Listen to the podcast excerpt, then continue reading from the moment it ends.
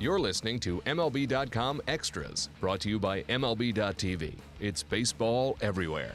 The Padres are preparing for opening day, and things are starting to come together a little bit in that roster. So let's talk to AJ Cassavell about all of that. I am Alyson Footer. AJ, first things first, opening day starter. They have named him, and it is Jhoulys Chacin. So what was the uh, thinking behind that move? Well, I mean, it, it kind of lined up the best. And if you talk to the Padres, they really liked uh, the fact that he pitched in the World Baseball Classic, the fact that he's already been in in a in a big game environment. He's pitched on opening day before in 2013 as well.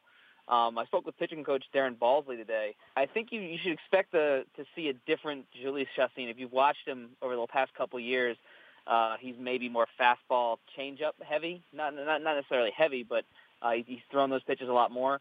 I think this year you'll see sinkers and sliders, and that's kind of where the Padres are, are going with him. They view him in the same kind of Drew Pomeranz mold, where uh, they got Drew Pomeranz, told him to throw a bunch of curveballs, and it worked out because curveball's is his best pitch. Well, Chacin's slider's his best pitch. He didn't throw it a ton last season, especially he didn't throw it to left-handed hitters. So I think the Padres think they they have something with Chacin and with uh, maybe his pitch mix, tinkering with it. Uh, they also like the experience that he has and the uh, the fact that he's he's he's built up better than any other pitcher because of his time in the World Baseball Classic.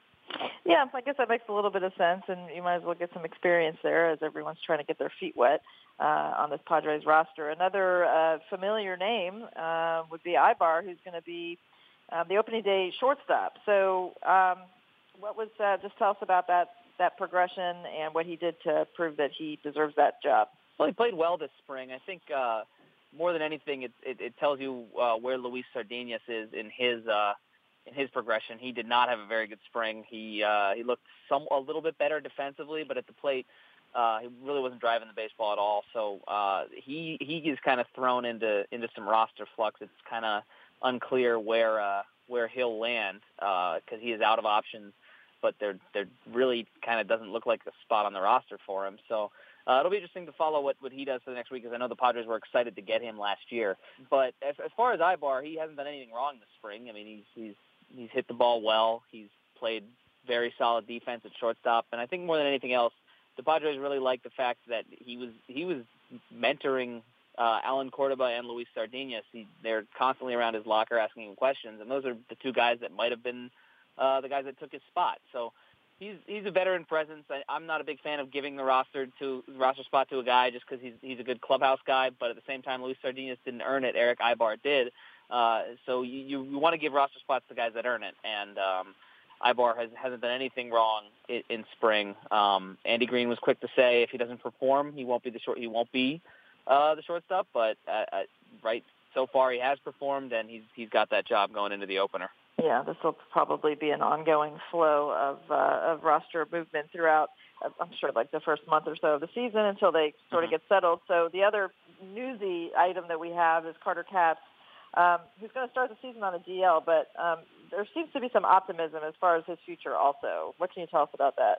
Yeah, he's starting the year on the DL. He's not. I mean, he's he's pretty much almost fully recovered from Tommy John surgery. He had surgery, I believe it was last March 8th, so it's about 12 and a half months. Usually the progression is 14 months uh, at, at, at best. So he's ahead of schedule, but he's not quite ahead of schedule enough to the point where he's going to be on the opening day roster. Uh, so the Padres are taking it safe with him. They've said all along they think April 3rd is an artificial date. Now Carter Capps is he he was he was dying to get on that opening day roster, but it's the Padres' job to kind of to to treat him uh, as a as a guy recovering from Tommy John surgery. So if he's not a full go by April 3rd. They're not going to push him just so he can be there for opening day. If that means he's he makes his debut on April 13th, well, the Padres are happy because they have Carter Capps in their bullpen. And then once he gets back, I think he has every chance to compete for the closer spot. He won't be the closer right away, but um, they they really like what they have in him, and I think uh, he he's going to be pitching high leverage innings at the back end of that bullpen. Um, I was running through your inbox. You have an opening day inbox that's very interesting, and of course, I love talking about Manny Margot. Um, and you you brought up a good point about just like what his um, just where he is like contract status wise. I mean, if he spends X amount of days in the minor leagues, and they'll get an extra year of control over him, which is like huge. We see a lot of teams that hold back a star, a, a star star player until late April, um, just to get those just to get those days in, so that they can they can control him another year. So that could factor into Margot, even though it looks like he's going to make the opening day roster. Correct?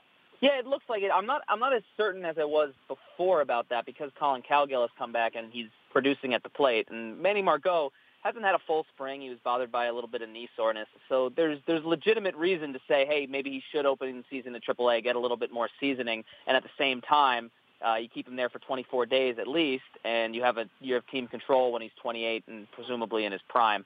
So it's uh, I mean, the, it, it, it's a roster decision, and, and ultimately the Padres could decide to bring him up, and if they want to get those 24 days uh, in the minors, they could wait until Alex Dickerson comes back and, and he's healthy. Because I think at the beginning of spring, the plan was the plan was maybe to start Margot at AAA, but the injuries in the outfield created a, a void that he might have needed to fill.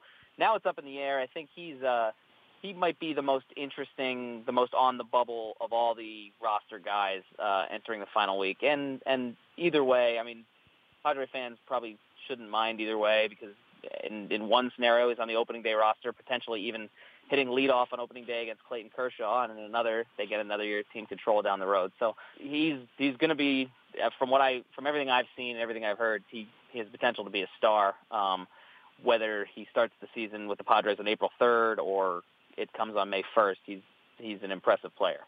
Yeah, absolutely. Okay, interesting stuff as always. And the last thing in our order here is just to talk to uh, you. Talked to manager Andy Green. You did a little uh, manager Q and A previewing the season, so we're going to listen to that right now.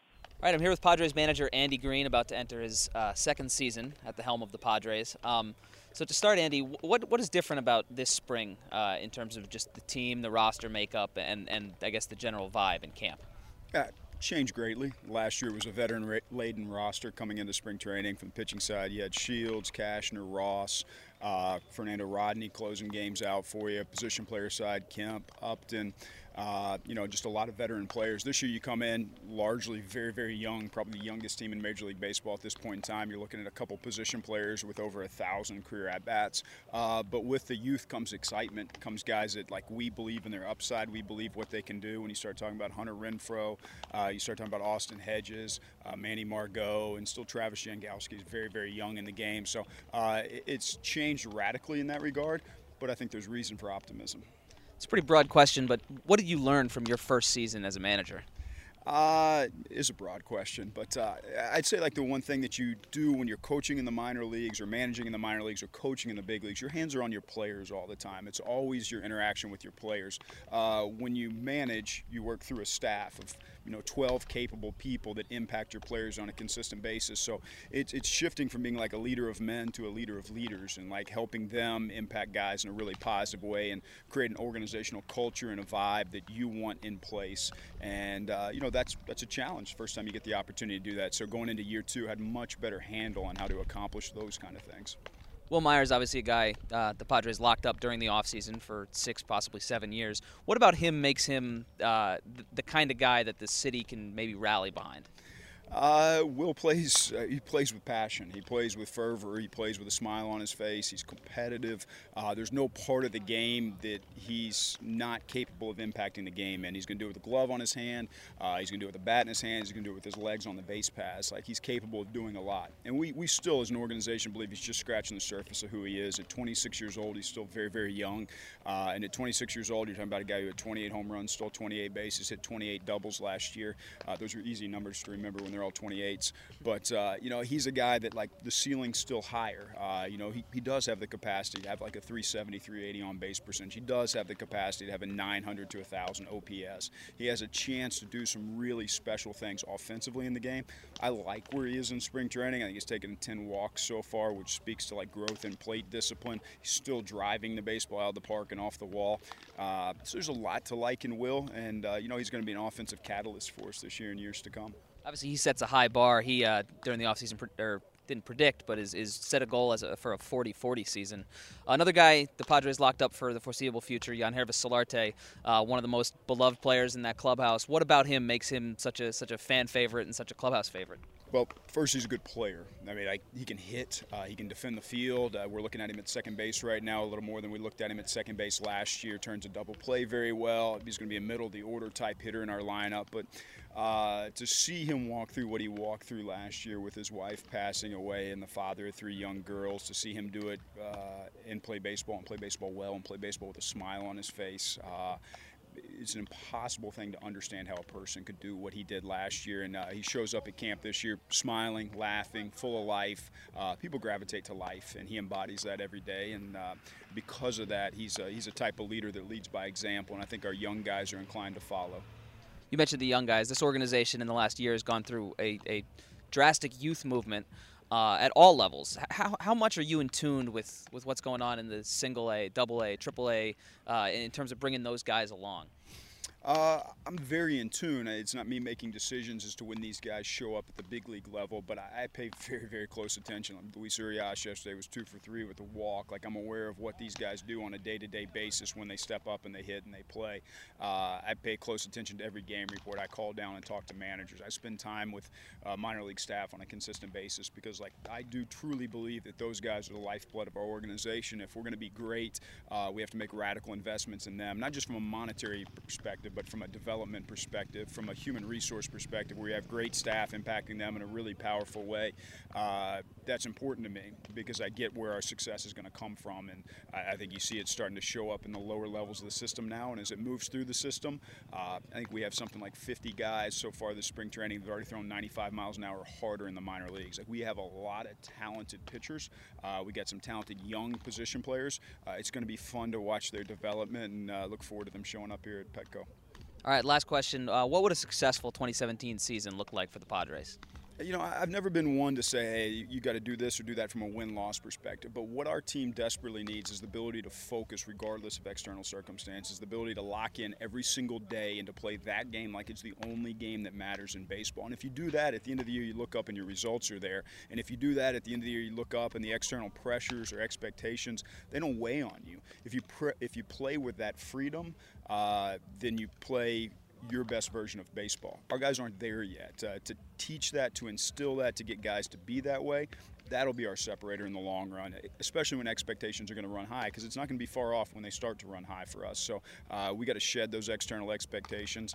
Uh, right now, this year, we got to lock in on whatever game we got that day and learn to play it better than the other team. All right, Andy. Thanks and best of luck in 2017. All right, thanks, AJ. MLB.tv Premium, the number one live streaming sports service, is celebrating 13 years. Watch every out of market regular season game live or on demand in true HD. Real time highlights, live look ins, pitch tracking widget, and more. MLB.tv Premium includes a free At Bat 15 subscription. Watch live baseball on over 400 mobile and connected devices. Watch at home, in the office, or on the go every night on every device. Blackout and other restrictions apply. Visit MLB.tv for details.